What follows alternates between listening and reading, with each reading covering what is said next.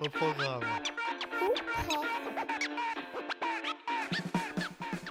Et bonjour les auditeurs libres, bienvenue dans Au programme ou presque l'émission qui part dans tous les sens et c'est pour ça qu'elle polysémique. Ah oui, ça démarre fort, hein, effectivement. Lors de notre dernière émission, que vous pouvez retrouver sur notre site au programme ou presque.ciw.fr, nous nous étions intéressés au banquet, avions exploré les contours du sujet jusqu'à satiété. Aujourd'hui, nouvelle émission et nouveau thème, mais toujours les mêmes chroniqueurs. Affûtés comme des François Den, tranchants comme des serpes, et déterminés comme un candidat de Colanta devant une pizza six fromages après 30 jours de privation. Une émission, une émission de cœur d'hiver qui imagine déjà le mimosa et les allergies aux graminées. Une émission légère comme la rosée du matin, une émission parfumée comme un dimanche au feu du coin. Mais tout d'abord, tout d'abord, laissez-moi vous planter le décor. Beaux yeux, tu sais. Fermez les yeux. Vous y êtes Nous voilà dans un couloir aérien aujourd'hui délaissé. C'est l'un des plus anciens de la planète, une rampe antique du monde moderne vers des horizons exotiques. Durant l'entre-deux-guerres, des pilotes aventuriers se lancèrent à l'assaut des cieux pour convoyer le courrier jusqu'en Afrique, jusqu'en Amérique. Au-dessus de nous, il n'y a pas si longtemps, avant Internet et le cyclopéen Jeff Bezos, Antoine de Saint-Exupéry trouva dans ces territoires qui nous surplombent l'inspiration pour certains de ses chefs-d'œuvre, Courrier Sud ou Vol de nuit. Vol de nuit. En un temps où les avions, comme les navires, ne pouvaient compter sur les outils modernes pour se guider, dompter la nuit, c'était dompter la peur. C'est pourquoi l'on construisit des phares sur les côtes, et pas seulement sur les côtes. Près de Toulouse, à Baziège, comme dans toute cette vallée où serpente le canal du Midi, on installa pour Saint-Ex, Mermoz ou Guillaumet des phares. Là aussi, les phares, symboles des progrès techniques et de l'aspiration des sociétés humaines à dominer la nuit grâce à la lumière. La lumière, tel sera aujourd'hui notre thème, décliné par nos chroniqueurs sous toutes ses couleurs. Et pour commencer, si elle était justement une couleur, nous lui attribuerions le rouge. Avec elle, les mots entrent dans la quatrième dimension en passant de l'une à l'autre comme par magie. C'est à toi, Marjorie. Waouh, merci Manu. Bon, désolé, j'ai un pull rose. Ah, C'est- pas voilà. grave. Faute de goût. Faute de goût. Donc, bonjour à vous, chers illuminés chroniqueurs. Bonjour aux auditeurs libres de la France entière. Chers chroniqueurs, je vais donc essayer de vous éclairer et d'apporter mes lumières sur le mot lumière. J'avoue, c'est facile. Bon, après, c'est dimanche. Et moi, normalement, à cette heure-ci, le dimanche, je fais davantage fonctionner mes jambes que mes neurones. hein. Veuillez donc excuser par avance tout excès de facilité tout au long de cette chronique. Commençons donc par une balade en chanson pour réveiller nos muscles endormis. Il y a pléthore de chansons dont le titre contient le mot lumière.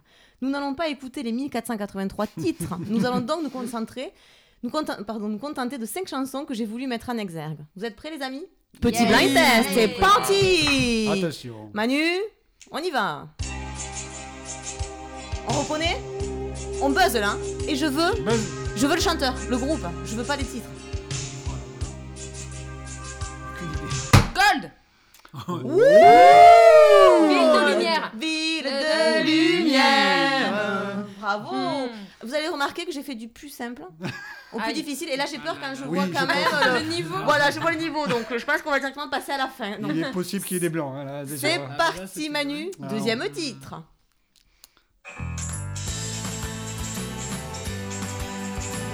Alors, alors, alors J'espère que nos auditeurs seront plus réactifs que vous.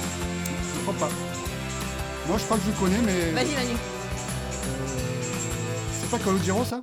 En même temps, t'as les... c'est sous tes yeux, donc toi, tu connais quand même.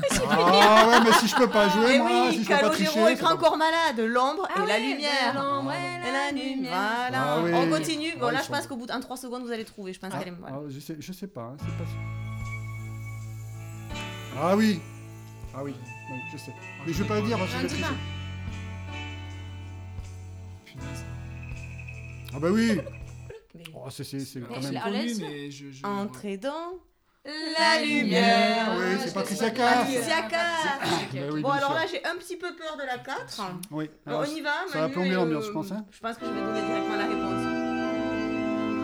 Ah, mais c'est Non, pour non, toi, là. alors on n'est pas. Non, non, C'est pour Anne, ça. Nous ne sommes pas à l'église, Ah, mais nous sommes avec Jacques Brel. La lumière jaillira. Vous la connaissez pas Moi Ah, non, non. plus, je l'ai trouvée là.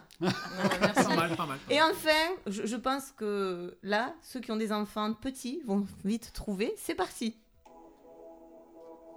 Ouais, impossible, moi je connais pas. Trop vieux. Les enfants sont trop grands. Ouf, c'est tout. Ah oui, c'est tout. Alors tout. Ah oui. Ah ouais, Ouais, d'accord. non. Vaiana. Ah, Le bleu, le Vaiana, nanana, Vaiana. nanana. Bon, Je là. connais Vanina, mais pas Vaiana. Voilà. Bon, euh, bon, Manu, la prochaine fois, tu mettras les, refrains, d'accord? Ça sera plus simple. hein Oui, mais on n'aura pas les droits, euh, Bon, c'est bon, là, je crois que. Bon, coach Marjo vous a réveillé. C'est parti. Euh, je vous épargne les burpees et les squats. J'ai bien compris que certains n'aimaient pas trop ça. Maintenant, place au remue-ménage. Allez, wouh Alors, moi, quand je pense à l'étymologie, et par conséquent au latin, je me revois dans les cours de mon professeur, Mr. F, qui nous demandait de nous flageller lorsque nous nous trompions en thème, car selon lui, le latin, c'était intra-utérin. Donc revenons-en au mot lumière et partons du côté de la Grèce et de la Rome antique. Bon, rien n'est simple encore une fois. Pour les Grecs, oui, la lumière se disait au phaios. Jusque-là, tout va bien. Les choses se corsent ou plutôt se roment chez les Romains. Attention, gros débat. Ah ouais, là, Jeu de attention. mots de fou. Dimanche matin. Dimanche matin. Attention, gros débat, la lumière devient bicéphale. Il distingue la luxe de la lumène. On apprend ici que tant qu'elle est dans sa source même, le corps céleste, la lumière est appelée luxe. Mais lorsqu'elle est reçue dans le milieu diaphane, elle est appelée lumène. Le lumen étant propre ce qui est à même de révéler la couleur. Ainsi, seul le lumen, en tant qu'il révèle la couleur, relève du visible. Je sens que je vous ai perdu là, c'est Non, ça non, non, Ah, bon. Non, après, moi j'avoue, j'ai décroché. hein. Ben, du coup, je continue pas parce qu'en fait, je me suis arrêtée là de lire. Ça, ça m'avait. euh, voilà, bon. je me suis dit, on va passer à autre chose. Bon, après, quand même, ils sont fous, vous voyez, c'est romain. Pourquoi? Deux bicéphales. Donc, on continue, on va partir du côté de l'Espagne. Ah. Bon, alors, il aurait été facile de tomber dans l'habit de lumière du torero. Non, attention, je vais relever le niveau. il est un peintre totalement dichotomique quant à la lumière. J'ai nommé le grand Francisco de Goya y Lucientes. En effet, il y a de la lumière dans son nom, Lucientes, et pourtant il est l'auteur des peintures noires, fresques peintes sur les murs de sa maison, la Quinta del Sordo, à côté de Madrid. Vous connaissez certainement ces peintures, ou pas? Si, je pense que si je vous dis. Saturne dévorant son fils, Ah, vous le voyez cette scène pleine d'amour, Ah hein, le sang couler. Ou bien encore le sabbat des sorcières. En clair ou en sombre d'ailleurs, hein, plutôt, il y peint le lait, le terrible, la noirceur, le pathos. À propos de ces fresques, Valeriano Bossal parlait d'une chapelle sixtine laïque, dans laquelle la beauté est remplacée par la conscience de la vieillesse et de la mort. Voilà, je suis toujours tréguée, tréguée, pardon. Et on pourrait continuer aussi en Espagne avec une autre personne qui a de la lumière dans son nom. J'ai nommé la célèbre chanteuse Luz Casal, qui pourtant chante aussi le désespoir, non sur ses murs, mais dans ses chansons, dont la plus connue est peut-être le. Alors là, je, vous attends. Piensa en mí, non, na, na, na, na. Que d'optimisme. Je vous traduis quand même le refrain. Pense à moi quand tu souffres, quand tu pleures. Pense à moi quand tu voudras m'enlever la vie. Ne m'en veux pas. Pour rien, pour rien, elle ne me sert sans toi. Voilà. Voilà, voilà, voilà. Donc, c'était un peu la minute culturelle. C'est reparti. On, va repartir. Pour moi, la lumière me fait penser au spectacle, à la scène, à Dalida ou à Céline Dion, quoi. Vous voyez, avec leur habit de lumière. Un peu comme ma robe, vous vous souvenez du mois de juin Oui. Ah, Voilà. oui, oui. Lumineuse. Bon, lumineuse. Donc la lumière, c'est le côté bling bling qui en met plein les yeux. Et au final, on n'y voit rien. Vous voyez, comme un lapin ébloui par les phares d'une voiture, finalement. Hein? Je vois qu'on a tous eu ce léger accident avec un lapin. Mais Ou un promis, on l'a tout vu, on l'a tous vu se relever après. Ouais. On l'a tous vu se relever, Ouais, bien ouais, sûr, bien sûr. Moi, j'ai bien écrasé. Voilà. Bon, pour moi, non, chut, non, ils sont dit pas. On l'a vu se relever. Il sautait. Pouf, pouf. D'accord, ok. Pour moi, la lumière, c'est aussi une facture d'électricité sacrément élevée. Sans blague. Nous ne pouvons pas parler des lumières sans la philosophie des lumières. Je ne vais pas passer deux heures sur le mouvement des lumières, d'une part parce que j'ai que cinq minutes, et d'autre part parce que, parce que quand l'explication est complexe, il faut aller à l'essentiel. J'ai donc consulté un livre d'histoire pour les collégiens. Bon, après, il n'est pas écrit par notre capitaine, mais je, pense qu'il vaut ce qu'il vaut quand même. Et voilà ce qui est écrit. Je ne cite pas la source, Manu, tu as vu Ce siècle, le 18e, est nommé le siècle des Lumières. Car à cette époque, les philosophes ont voulu éclairer l'esprit des gens et les délivrer des ténèbres de l'ignorance. On, on dit qu'ils combattaient l'obscurantisme. Bon, après, c'est vrai que de nos jours, tout est éclairé, hein, vous trouvez pas Et les ténèbres ont disparu, hein S'il vous plaît, Montesquieu, Voltaire, Diderot, vous pouvez bien revenir là, s'il vous plaît? Pour éclairer de vos lumières Monsieur Z ou Madame LP ou Monsieur le maire de Perpignan, s'il vous plaît? Vous voulez bien mettre de la lumière sur certaines périodes pas si lointaines dans notre histoire, s'il vous plaît? Si on résume, la lumière, c'est tout ce qui est rationnel, éclairé, réfléchi et explicable. Et pourtant, moi là, je vois bien un ou plusieurs phénomènes inexpliqués liés à la lumière. Vous voyez de quoi je veux parler? Les ovnis Les objets volants non identifiés. Et pourtant, si on les voit, ben, c'est bien grâce à leur lumière, non? L'Indépendant, célèbre journal local du Sud, enfin bon, surtout de l'ODDPO, Titré cette semaine Un ovni aperçu dans le ciel de Montpellier jusqu'à Perpignan, un étrange phénomène lumineux. L'OVNI, on dirait, il a eu peur d'aller plus loin. Il s'est arrêté à la frontière avec l'Espagne au sud. Bon, après, si ça se trouve, le gars, le pilote extraterrestre, il avait pas son passe. Hein. Voilà. Ou autre solution, Mister A, maire de Perpi, l'a arrêté dans son super costume de super français. Et après, il a pas voulu aller plus loin que Montpellier. Bon, en fait, il voulait pas partir en PACA, si je comprends bien. Il s'est dit, moi, je reste en Occitanie, chez Carole, j'irai pas plus loin. Ah, il a raison. Il a raison. Attention, On est accueillant. voilà. Autre rubrique, top 3 des expressions. Là, je vous fais pas de, de suspense, j'y vais directement. Que la lumière soif et la lumière bu. André Buckler, euh, est-ce que c'est lui l'inventeur de la bière Ouais. Attention, un amant, virgule, cela ment. Une amante se lamente. Que la lumière soit et la lumière déçoit. Ouais. Louise de Villemorin, écrivaine clairvoyante.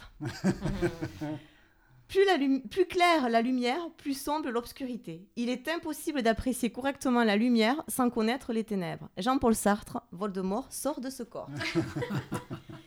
Et pour finir, avant de laisser la parole à mes camarades, voici ma rubrique Battement d'aile. Elle est nouvelle, hein, ma rubrique. C'est parti. C'est un peu, euh, je mets là euh, tout ce que j'ai pas su mettre ailleurs en fait. Mais on a trouvé Batman d'elle, c'était beau quand même. Alors, pensez-vous que les frères Lumière ont choisi un nom de scène pour faire le buzz? Ils auraient pu prendre le nom de famille de leur maman, Jeanne-Joséphine Costille. Mais pour la com, c'était moins bien, non Ouais. Ouais, moins bien. Steve Chatillon a dit La peinture, c'est Madame Lumière et Monsieur Ombre discutant autour d'un verre d'eau. Les gars, on a découvert le type qui est le redécouvreur du clair-obscur du 21e siècle, quand même. Le Caravage et Rembrandt, eh ben, ils peuvent aller pleurer chez leur mère. hein. Bon, c'est dimanche, lumière divine. Que la lumière soit et la lumière fut. Hashtag, ils ont inventé le détecteur de mouvement. Et enfin, pour terminer, note à moi-même, pensez à payer ma facture de lumière qui bientôt ressemblera au montant de mes impôts fonciers. Ah, merci, Marjorie. Merci. Quel tableau impressionniste, hein On passe dans tous les sens. Bien, alors si elle était une couleur, ce serait le rose comme le- la couleur du granit duquel elle est issue. Elle se déplace avec des cartes de Ptolémée, dans lesquelles seule est la foi. C'est à toi, Marina. Merci, bonjour. Alors j'aime bien commencer, vous l'avez compris, par euh, emprunter les paroles d'autrui. Je persiste donc. Aujourd'hui, Strabon la dernière fois. Ce sera bon. hein alors aujourd'hui, vous allez peut-être deviner, pas sûr, je vous dirai de toute façon de qui il s'agit.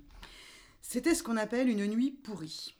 L'orage arrivait de l'ouest, la foudre Comme mitraillait un promontoire éloigné aux faux airs de tortue. J'avais débarqué in extremis avec ce temps de chien. Allez donc savoir quand l'endroit serait de nouveau accessible. À des milles à la ronde, le reste de l'archipel était englouti dans le noir et la bruine. Pas une lumière en vue, rien. Il se mit à pleuvoir et alors seulement apparut, cent mètres plus haut, le faisceau lumineux. Je cherchais la lampe des yeux et ce que je vis me laissa quoi Depuis le bord de l'escarpement, la tour s'inclinait vers moi, tordant sa puissante construction de pierre. De son œil unique de cyclope, elle cherchait l'intrus. Alors, c'est où, c'est qui? Ça doit être en Bretagne. ça. Eh bien non, eh bien non, ce n'est pas en Bretagne du tout, on est en Ah, pleine. Méditerranée, c'est Paolo. Rumis qui Ah, raconte. oui. Eh oui, Ah eh oui, je vous ai eu.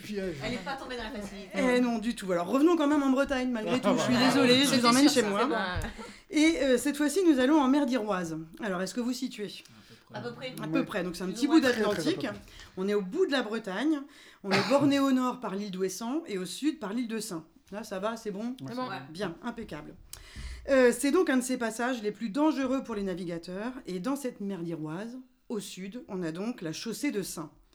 Alors, je- j'emprunte une description au magasin pittoresque, je mettrai la, la référence, référence, hein, Manu. Donc, au magasin pittoresque qui, en 1879, nous décrit cette chaussée de Saint de cette manière-là. Une affreuse chaîne de roches entre lesquelles la mer fait rage avec des courants de fond. À mesure que ces roches s'éloignent de l'île de Saint, dans l'ouest, elles s'abaissent de plus en plus. Quelques-unes ne découvrent qu'aux plus basses marées, et le plus grand nombre reste à fleur d'eau. L'extrémité la plus avancée de la chaussée se termine par, des hauts fonds, dont les marins naviguant dans ces parages ne peuvent juger exactement la position faute de repères. Et donc évidemment, là c'est moi qui reprends la parole, les naufrages sont légion dans la région. Tous les deux ans, tous les trois ans, c'est une catastrophe. Et la toponymie en atteste, puisque c'est là qu'on trouve la fameuse baie des Trépassés, entre la pointe du Rhin et la pointe du vent. Magnifique, je vous le conseille. Alors, le naufrage de trop, c'est celui de la corvette à aube, la Sanée, dans la nuit du 23 au 24 août 1859. À la commission des phares, on cherche alors un site pour construire la sentinelle de la chaussée et éviter ce genre de, de drame.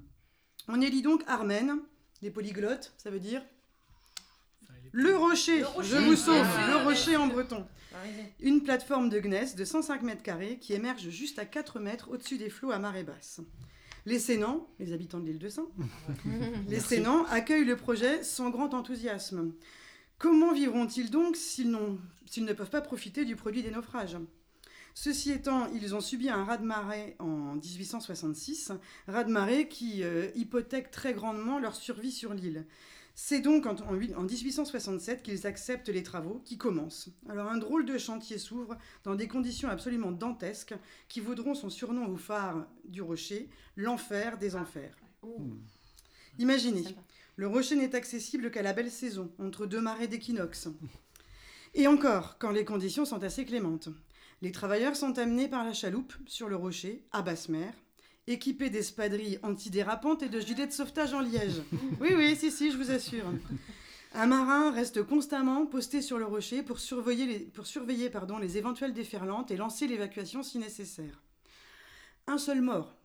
C'est Ah, ça tout. va, ça va. L'avancée des travaux est particulièrement lente, d'autant plus que d'une année sur l'autre, la mer reprend le pouvoir. Il faut chaque année réparer ce qu'elle a détruit. De là à parler d'un travail de Sisyphe, je l'Antiquité quand même. On se demandait, oui, où est-ce que là Quelques chiffres. La première année, en 1867, seulement 8 heures de travail effectif sur le rocher. Vous Oh imaginez, entre mars et septembre. Ouais. Euh, 15 trous percés pour y loger les tiges en métal auxquelles les fondations seront arrimées. La tour ne sort de l'eau qu'en 1871. Et le feu est testé en février 1881. Mis en service le 30 avril 1881. Après 15 ans de travaux, on peut le dire. Alors je pensais dire Fiat Lux, mais visiblement c'est plutôt Fiat Lumen. Fiat humaine, voilà. Ouais. Fiat Lumen, voilà. effectivement. Oui, Bon, bah alors Fiat Lumen. Les bateaux peuvent naviguer en sécurité, loin du tumulte de la chaussée. L'enfer est maintenant pour les gardiens. Véritable vestale chargée de l'entretien de la permanence de la lumière. Ils sont trois, deux dans le phare, un sur l'île de Saint, qui attend pour la relève, 30 jours dans le phare, quand tout va bien, parce qu'en cas de tempête, euh, ça peut être multiplié par deux, voire trois. Euh, et alors la relève est une vraie catastrophe, hein, c'est difficile, on arrive avec un bateau qui s'appelle la Véleda, on accroche un va-et-vient entre la plateforme et le mât, et les marins, suspendus au-dessus de l'eau, euh, passent de la plateforme au mât, du mât à la plateforme, avec les vivres qui vont leur permettre de vivre pendant 30 jours. Un véritable enfer, là encore. Bon, ce n'est pas pour fini pour autant, pardon. Les ingénieurs qui ont présidé aux travaux sont inquiets. La tour résistera-t-elle aux assauts de l'océan? De nouveaux travaux sont lancés en 1897 pour alourdir et consolider la base. Consolider la base. Les travaux sont enfin terminés en 1902. Et à partir de là, donc, plus de naufrages. La sécurité est assurée dans cette chaussée de Saint si dangereuse auparavant. Tout cela est fini aujourd'hui. Hmm. Le phare est automatisé en 1990. Trois éclats toutes les 20 secondes. Le rocher n'est plus visité que par hélicoptère pour la vérification de son bon fonctionnement. C'est là qu'on retrouve notre cyclope, abandonné, à la recherche des Ah intrus qui dérangent sa solitude. Mm. Oh. Et voilà. Merci. Merci. Ah, merci. Merci. Tu nous as fait Bah, voyager là. Ouais, ah ouais, voyager. on y était là. Ouais, bah, fait, moi, quand je me suis mis à la place des marins ou des gardiens de phare, j'ai eu le mal de mer quand même. hein, voilà. S'il était une couleur, ce serait le jaune soleil. Il s'agit bien d'Emmanuel, notre guide dans la nuit, notre phare d'Alexandrie. Euh, Ah, quelle entrée en matière. Ah, que de lumière autour de moi, ça clignote, ça irradie, ça projette, ça ensoleille, ça hale. Vous pensez évidemment que je parle de vous, être magnifique, dépourvu de tout narcissisme. tout à fait. En Bah, effet, même. c'est bien de vous dont je parle, entre autres. Entre autres. Aujourd'hui, j'aimerais évoquer dans cette chronique la lumière que l'on appelle artificielle, qui rejoindra d'ailleurs un petit peu celle de Marina, celle que nous fabriquons depuis que Prométhée a volé le feu à Zeus, à moins que ce ne soit Jean-Jacques Hano, je, je ne sais plus. Et une fois n'est pas coutume, ce n'est pas à une, mais à deux cartes que je vais m'intéresser. Deux cartes distantes de presque 200 ans. Deux cartes magnifiques que vous pouvez retrouver sur notre site web. Deux cartes qui disent beaucoup de la façon dont nous appréhendons dans le temps long la lumière que nous fabriquons. Deux cartes, deux ambiances. Alors d'abord la première. Ça, c'est clair. Deux, la première. Il s'agit d'une carte de 1826, d'une redoutable précision, portant un titre à faire roupiller un académicien ou un sénateur. Carte des côtes de France sur laquelle on a indiqué la position et la nature des diverses espèces de feux établis ou à établir sur ces côtes. Bref, une carte des phares de la France métropolitaine. En une époque où aucune image satellite ne pouvait venir en aide aux cartographes, il faut voir le travail d'orfèvre. Comment le concepteur a reproduit avec minutie la moindre variation de ce que l'on appellerait aujourd'hui le trait de côte. Dans la précédente émission, peut-être vous souvenez-vous que je glosais sur une, carte des produits laitiers, me moquant de cette représentation de la France, seule au monde, centrée sur elle-même et sur un patrimoine idéalisé. Ici, c'est rigoureusement l'inverse. On aperçoit les codes espagnoles, anglaises et celles de Piémont-Sardaigne dans une sorte de dialogue fraternel entre les peuples maritimes. Évidemment, j'idéalise. Mais les phares, euh, c'est le voyage, hein, comme on l'a vu avec Marina, c'est la rencontre avec l'autre. Comme dirait Johnny, ou Néron plutôt, euh, allumer un feu, c'est chaleureux. Euh, Surtout Néron. Surtout Néron. Évidemment, j'idéalise, j'idéalise. J'idéalise, c'est vrai, mais allons un peu plus loin. Pourquoi cette carte en 1826 À quels enjeux répond-elle? Depuis 1792, la construction et la gestion des phares sont publiques et une commission permanente, qui existe toujours, est créée en 1811 pour rattraper le retard considérable que les Français ont pris sur les Britanniques quant à la signalisation des côtes. Les phares deviennent alors un enjeu de puissance et ils deviennent également le ferment d'innovation technique considérable. Par exemple, savez-vous que le fameux phare de la tour de Cordouan euh, devient pendant la Révolution française le phare à la plus grande, la plus longue portée grâce à 12 miroirs paraboliques de plus de 80 cm. Vous savez ça? Des Pas du tout. ça. Pas du tout. Ben non, personne ne le sait. Et savez-vous qui a construit ce miroir? Et non, Pas du tout. pas du tout non plus. Personne ne le sait. Même pas, six mois. Le bien nommé Étienne Lenoir. Mais il faut. Ah, il faut- Ah, oh là là. eh oui, oui. Comme quoi, on le disait tout à l'heure Marjorie, euh, les noms peut-être euh, euh, prédestinent une- un destin, justement. Bref, si pendant longtemps les quelques phares de nos côtes furent allumés par des feux de bois, au XVIIIe siècle, on observe une accélération des progrès techniques. On commença à utiliser l'huile, puis à la fin du XIXe siècle, bah, l'électricité. Ah, la feu, électricité.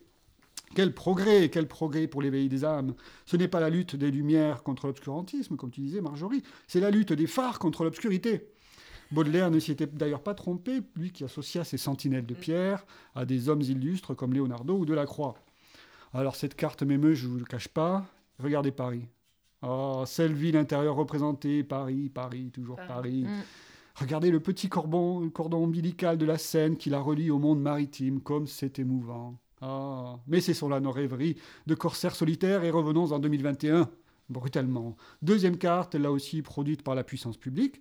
Changement d'époque, changement de regard sur un même territoire. Ici, point de phare maritime, place aux phares des voitures, aux réverbères, aux enseignes nocturnes, place aux phares de la Tour Eiffel, aux feux de falaise, aux fenêtres des foyers anonymes, place aux lumières de la ville avec ce titre terrible, la pollution lumineuse.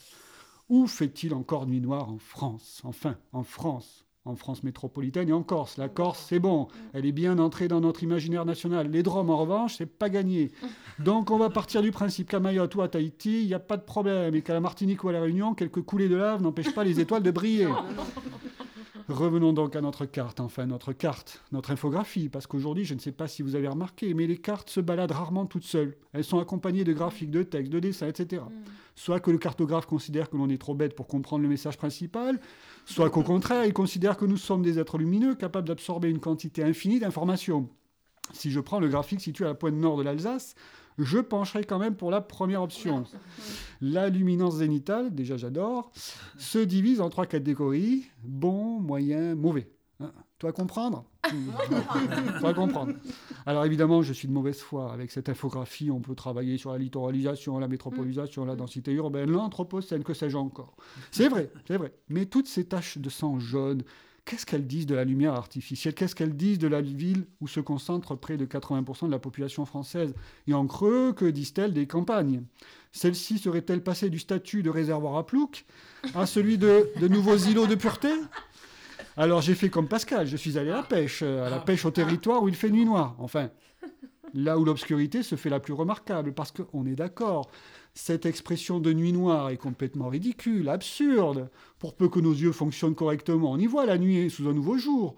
Mais je digresse, je digresse. Revenons à notre carte et aux îlots de pureté obscure. Bon, les littoraux c'est mort, plus besoin de phare. Si les marins ont le cuir tanné, c'est que les côtes sont des guirlandes d'UV. Non, aujourd'hui, les champions de la nuit noire, ce sont les parcs naturels régionaux. Ah, le parc naturel régional du Morvan, le parc naturel des Mille Vaches, encore elle, ou celui de la Brienne. Voici les nouvelles oasis modernes, les nouvelles arches de Noé. En conclusion, que conclure? Évidemment je- que je suis de mauvaise foi. Moi aussi, j'aime observer les étoiles, euh, les galaxies qui nous rappellent à notre condition d'éphémère, de grains de poussière perdus dans le néant, comme dit le chanteur. Moi aussi, j'aime les papillons de nuit qui se posent sur mon front au moment de m'endormir et que je n'écrase pas contre le mur parce que ce sont de ravissants insectes. Moi aussi, j'aime les chauves-souris qui m'attaquent comme des zombies aveugles quand je coupe le lilas du voisin la nuit. Moi aussi, j'aime les renards qui viennent bouffer mes poules quand j'ai le dos tourné dans le lit. J'aime les fantômes, les hurlements des chats qui s'évissèrent dans l'obscurité. J'aime tout ça, c'est beau. Mais pour autant, doit-on, dans un saisissant effet de balancier, brûler ce que nous avons adoré, ce qui nous a permis d'une certaine manière de sortir de l'ombre? Ne peut-on pas, comme Roy Neary, le, héros de Rencontre du troisième type et Steven Spielberg avec lui, admirer à la fois ces villes fascinantes quadrillées au cordeau et à la fois les étoiles desquelles nous attendons tant de réponses? Autrement dit, la lumière des êtres humains est-elle moins admirable que la lumière des lucioles ou des galaxies? Je vous laisse méditer. Non, merci. Merci Manu Si elle était une couleur, ce serait le blanc dont se nourrissent les étoiles. Sautillant de liane en liane, j'ai nommé ma sœur Anne. Oh, merci Marjorie. Bon, eh bien, écoutez, nous rentrons depuis peu dans la période hivernale. Le froid, la nuit, la nature s'éteint. Les jours de l'année raccourcissent, le soleil termine sa parabole descendante. Cependant. Et nous, pauvres mortels de l'hémisphère nord, allons devoir affronter la nuit. Alors, comme chaque année, nous allons rivaliser d'innovation et de création pour illuminer nos villes. Comme tu disais, Manu, réchauffer nos cœurs plongés dans la crainte ancestrale de la froideur et de la mort. Et oui, heureusement pour conjurer le sort, nous avons Noël. Les guirlandes comme antidote à l'obscurité, le vin chaud pour lutter contre l'hibernation forcée, les chorales du coin de la rue pour briser le silence mortifère, et pour réchauffer nos mains et nos cœurs engourdis, le feu. Ouf, nous voilà sauvés, la lumière a vaincu les ténèbres. Mais ça, vous voyez, l'homme le pressent depuis l'aube de l'humanité. Le symbole de la lumière est l'un des plus riches de signification, un symbole évocateur d'une réalité qui touche l'homme en profondeur. Alors, chers amis, quelle symbolique nos ancêtres voyaient dans le soleil, le feu, l'étoile, les astres, la lueur? En gros, comment les hommes ont-ils fait pour combattre le côté obscur de la force? Besoin d'un petit éclairage peut-être. Oui, Allez, c'est parti. c'est parti. Nécessaire. On part en Égypte, sur les bords du Nil, euh, l'Égypte antique, 14e siècle avant Jésus-Christ. L'hymne au dieu solaire égyptien Aton débute en ces mots. Ô disque solaire vivant qui vécut le premier, et un peu plus tard Akhenaton verra en ce dieu un dieu à la fois physique et spirituel. Il est l'astre solaire qui est au centre de notre système et l'esprit qui rayonne. Du côté de la Perse, la, région, la religion masdéiste est apportée par le prophète Zoroastre ou Zarathustra, le fameux celui de Nietzsche. Voilà, ainsi parlait Zarathustra. Eh bien, ce prophète est né en 660 avant Jésus-Christ en Bactriane. Euh, c'est en Afghanistan, hein, on est d'accord? Pour vous le situer, il est contemporain de Bouddha, Confucius. Périclès. Zarathustra, c'est une révélation du dieu Ahura Mazda, d'où sortit le livre sacré l'Avesta. Dans ce livre, le prophète décrit la lutte entre le royaume de la lumière et celui des ténèbres. Et il promet à tous les hommes l'immortalité de l'âme, sous réserve d'un jugement dernier. Ça vous parle Évidemment, c'est lui qui inspira la religion hébraïque, le christianisme et l'islam. Ahura Mazda engendre Mitra, dieu du soleil, de la lune et des étoiles. Le feu est le fils d'Ahura Mazda. Et c'est pour cette raison que les anciens Perses n'éteindront jamais le feu sacré. Le feu est gardé précieusement dans les temples appelés maisons du feu. Il est le lien direct avec l'ordre cosmique, il éloigne les démons, bénit celui qui le nourrit et l'entretient. Petite anecdote pour briller, que dis-je, illuminé dans les salons pour l'épiphanie, autour de la galette des rois. Brillons, brillons. Je vais vous donner une petite astuce, vous en faites pas. Vous allez un peu élever le, le niveau là, entre les controverses opposant les farouches défenseurs de la traditionnelle brioche et les hérétiques de la frangipane. Ou encore, est-ce que c'est le plus jeune qui doit passer sous la table? Le problème, c'est qu'il sait pas encore parler. Enfin bref, on va euh, lever un peu le niveau. Et vous pourrez éclairer les lanternes de vos convives en expliquant que les mages, ces bons vieux Melchior, Balthazar et Gaspard, venus de loin, très loin jusqu'en Judée, offrir encens, or et myrrhe, heureusement qu'ils étaient en chameau hein, pour la taxe carbone, eh bien, en fait, ils seraient probablement des prêtres zoroastriens venus prêter allégeance au nouveau monothéisme. Eh ouais Allez, on repart plus à l'est. Bouddhisme et hindouisme, pas de lutte frontale entre la lumière et l'obscurité, mais l'homme est prisonnier du cycle des morts et des renaissances, c'est le samsara, tant qu'il n'arrive pas à en sortir, à atteindre la lumière, l'illumination, la liberté, ce qu'on appelle le nirvana. Ça, c'est le but final.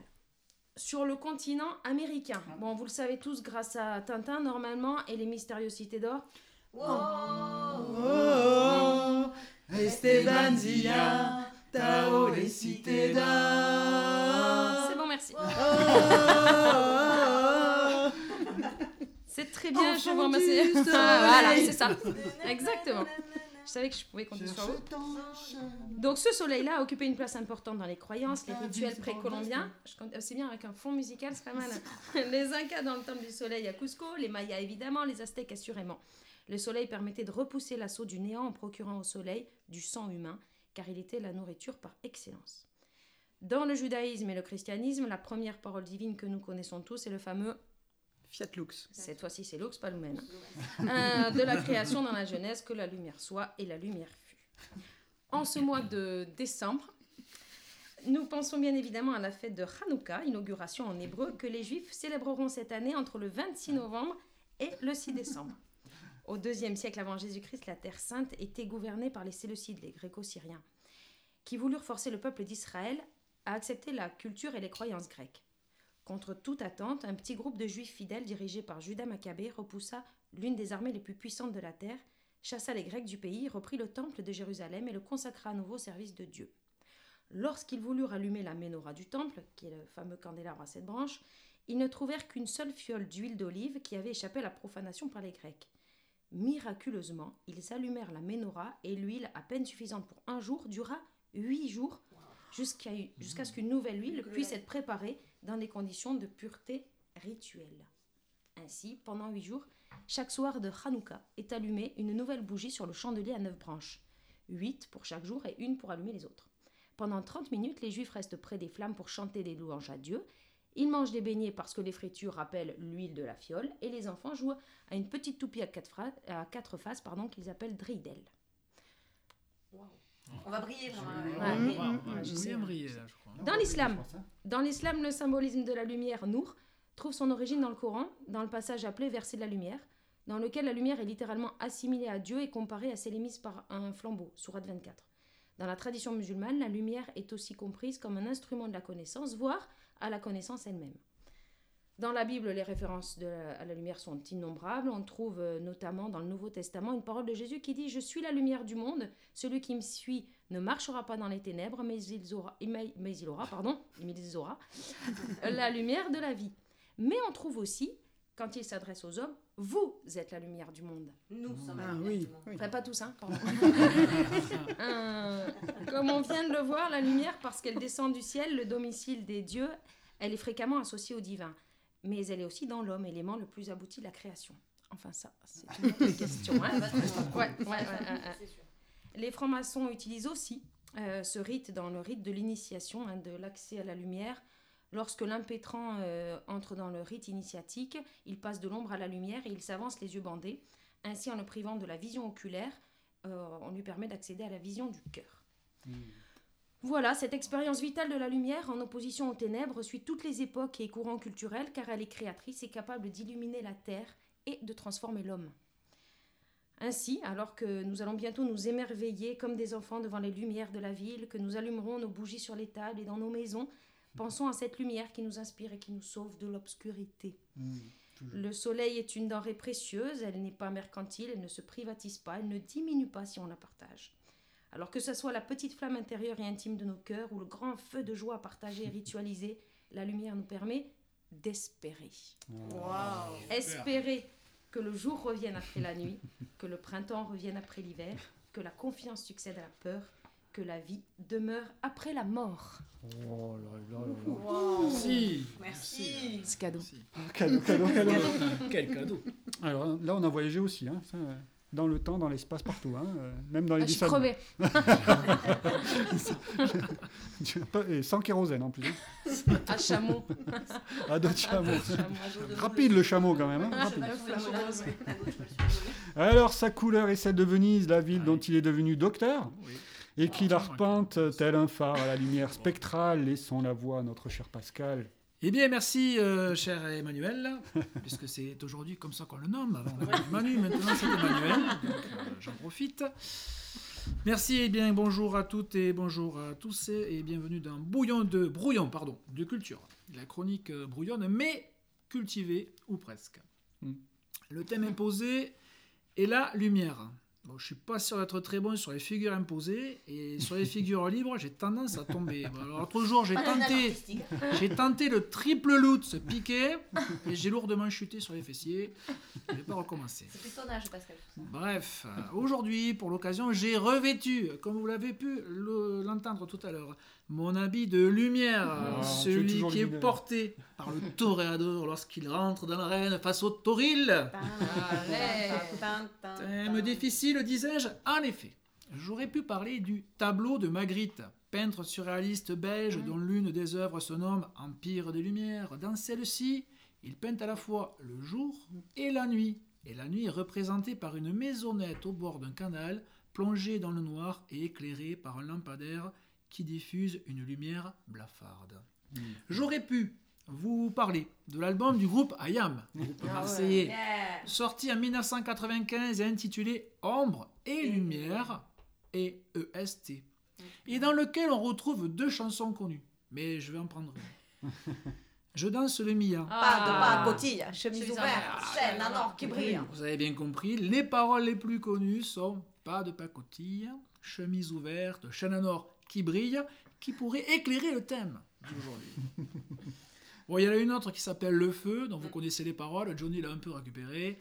Ce soir, on vous met le feu. Bref, passons. J'aurais pu parler de la pêche au lamparo, une Ah, pêche ah, oui, oui, oui. qui se pratique en bateau, surtout sur les côtes catalanes, et dont le principe consiste à éclairer la surface de l'eau avec des lumières de puissants projecteurs afin d'attirer les poissons pour les capturer ensuite dans leur filet. J'aurais pu parler du dessin animé Jace et les conquérants de la lumière. Ouais. Ça vous rappelle hein les souvenirs Jace, Jace. Jace. Ils se battaient contre les monstres aux plantes. Oui. Ce dessin animé de 1985 a bercé ma jeunesse autant que les cités d'heures dont vous avez aussi entendu parler précédemment, dont le Grand Condor, piloté par Esteban Zia et Tao, fonctionne grâce à la lumière du majestueux soleil. Soleil. J'aurais pu vous parler de Paris, Paris Ville Lumière, et d'une publicité, eh oui, on en parle aussi, pour une marque de voiture française, la DS7 Crossback, qui s'intitule De l'audace, de l'excellence. Dans celle-ci, les monuments parisiens défilent sous vos yeux sur un fond de Marseillaise électro, vous irez écouter. Le Louvre, la Tour Eiffel et bien d'autres, la pub assez bien construite débute par la phrase De la lumière, voilà de quoi Paris est faite. Puis le mot lumière, je- Il le tient mieux que toi. mieux que toi. Puis le mot lumière est cité à plusieurs reprises. Ainsi, les publicitaires font un habile parallèle entre les lumières de la voiture et celles qui éclairent les plus grands monuments parisiens. J'aurais pu vous parler des philosophes, des lumières, bon, Montesquieu, Rousseau, Voltaire, qui ont été évoqués précédemment, qui ont participé à l'encyclopédie des Lumières. Ils ont donc éclairé un monde obscur à cette époque, le XVIIIe siècle. J'aurais pu vous parler des frères Lumière. Auguste et Louis, ingénieurs lyonnais dont vous avez aussi entendu parler précédemment, mais qui ont inventé donc le cinéma et dont le film le plus célèbre était L'arrivée d'un train en gare de La Ciotat, diffusé en 1896 et réalisé en 1895, et dont la légende dit que les spectateurs ont pris peur pendant la projection. Ah ouais. Attention Manu, c'est pour toi. J'aurais pu parler de Lights Off, un mouvement de jeunes Yamakasi qui éteignent les lumières des boutiques la Ah nuit. oui. Ils allient l'utile à l'agréable, un geste pour la planète et le plaisir de faire des pirouettes. Ah, c'est pour Manu, du coup, là. J'aurais pu Ah vous parler des lumières du phare d'Alexandrie qui font naufrager les papillons de ma jeunesse. Bon, J'aurais pu aussi vous parler d'une euh, nouvelle à chute qui s'appelle Lucien, qui était le prénom de mon arrière-grand-père, mais je ne vous donnerai pas la chute. C'est une nouvelle de Bourgex, pour, si, vous, si vous trouverez ça. Je ne vais pas vous parler de tout ça, mais non, non, j'en parlerai pas du tout. Je préfère vous parler d'un reportage que j'ai vu l'autre jour sur M6, le 5 novembre dernier, lors du journal de 1945. 2021. Oui, c'est récent. Celui-ci évoquait la fête des Lumières qui se déroule en Inde à cette époque de l'année. Il s'agit de la Diwali, fête durant laquelle les Indiens allument des bougies, des lampes à huile, des feux d'artifice, des pétards partout dans toutes les villes. Et dans quel but? Pour chasser les ténèbres. Ah ouais. Mm. Alors, qu'est-ce qui s'est passé le lendemain à New Delhi? Eh bien, plus de lumière. Voilà. Et oui, non, mais je vous explique hein, pourquoi. Parce que la pollution de cette mégalopole est déjà très très importante. Les fumées dégagées par les feux d'artifice, pétards et autres ont encore plus assombri le ciel et augmenté la pollution. Quel paradoxe Merci les changements globaux. Donc, cette chronique est passée à la vitesse de la lumière. et euh, je dois donc rendre l'antenne. Mais j'ai quand même une petite citation pour la fin, une citation indienne auquel, à laquelle vous réfléchirez. Cette citation dit la chose suivante De la discussion jaillit la lumière. Bon, je vous laisse réfléchir à tout cela et merci et à bientôt. Merci. Salut Pascal. Merci Pascal, quelle transition toute trouvée avec euh, notre conclusion, oui, puisque nous sommes arrivés au bout du tunnel. Euh, mais avant de rejoindre le jour, Marjorie, aurais-tu une, une ou deux, un ou deux photons à nous distribuer en guise de conclusion? Alors attention, on va relever le niveau de cette On va, émission. on va pense. relever le niveau. On a commencé en chanson euh, avec ma rubrique. On va finir avec quand même. euh, Je pense qu'il y a du texte. Il y a beaucoup d'heures de travail avec la célèbre Cindy Sander et son Ah. papillon de lumière sous les projecteurs. Papillon de lumière, Oui, je pense qu'on est en train de Papillon de lumière garde tout son mystère. Papillon de lumière n'a plus rien d'éphémère. Oh là là là là. Ah, là là là là là. Qu'est-ce que c'était bien dit ça. Ah, Finalement, elle était quand même. euh, on l'a pas considérée à sa juste valeur, cette. Cindy Sanders. hein. C'est vrai. Bon, merci, chers amis. On l'invitera pour une chronique. Non, pas. Si elle nous écoute, Euh, ou, ou presque. J'espère qu'elle ne nous écoute pas là. Je, je sais pas. Alors merci, chers amis, euh, Anne, Marjorie, Pascal, Marina et tous ceux qui nous écoutaient. N'oubliez pas de vous rendre sur notre site web que, où vous trouverez des ressources, des capsules supplémentaires, euh, des sites, des, euh, des vidéos, etc. Je ne sais pas trop ce qu'on va voir. Les publicités, effectivement. Les peintures Et- noires. les peintures noires, effectivement. voilà. On va essayer de, de mettre tout ça sur notre site. Et en attendant, comme disait euh, notre cher regretté Georges Pernou, bon vent.